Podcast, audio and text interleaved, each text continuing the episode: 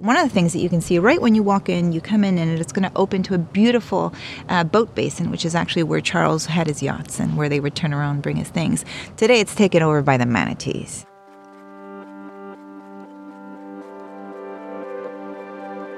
What is magical is kind of seeing how much history and heritage we have actually in Florida. Many times we don't see that. We think that of um, the U S and uh, Florida in particular as a young area.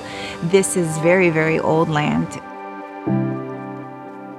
People thought that Florida had been inhabited up to four thousand years ago, and actually through that process, um, it's actually known to be ten thousand years ago. So there were saber-toothed cats, uh, there were woolly mammoth. I mean, this area was completely different.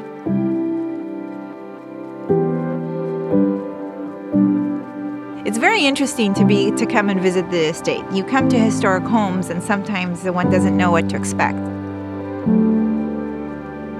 There is the Richmond Cottage, which was the southernmost uh, inn in Florida at, the, at its time. So it's, it's actually an inn. Every room has a restroom, of course, because people were lodged there.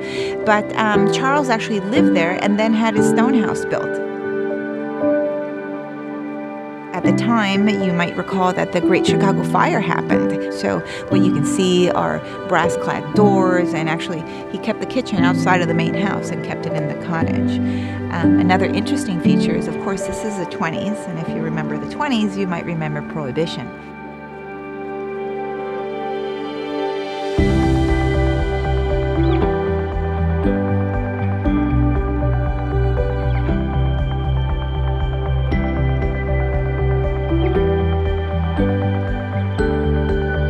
To do. You can come, rest a little bit, enjoy the bay view, and then also explore.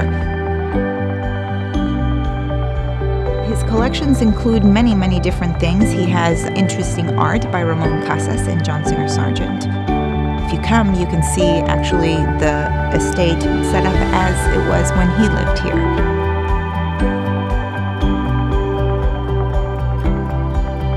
What the foundation does is actually work with county staff who's responsible for the operations of the estate, and we work on getting grants.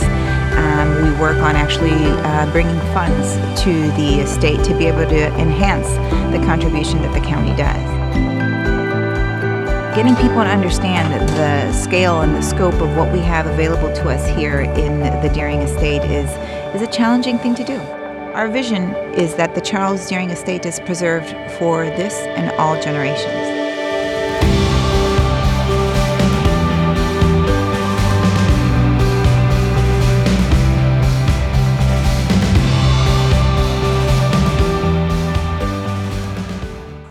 So this is the team's first trip to the Deering Estate. So Jade, what did you like most? Oh, I don't know how to start it. So Jade, what did you like most? I think I found a really great place to run in Miami. And me, just like Nussbury Farm, I loved everything about it. And Will? Oh, Will, you're working. You're at an inspection.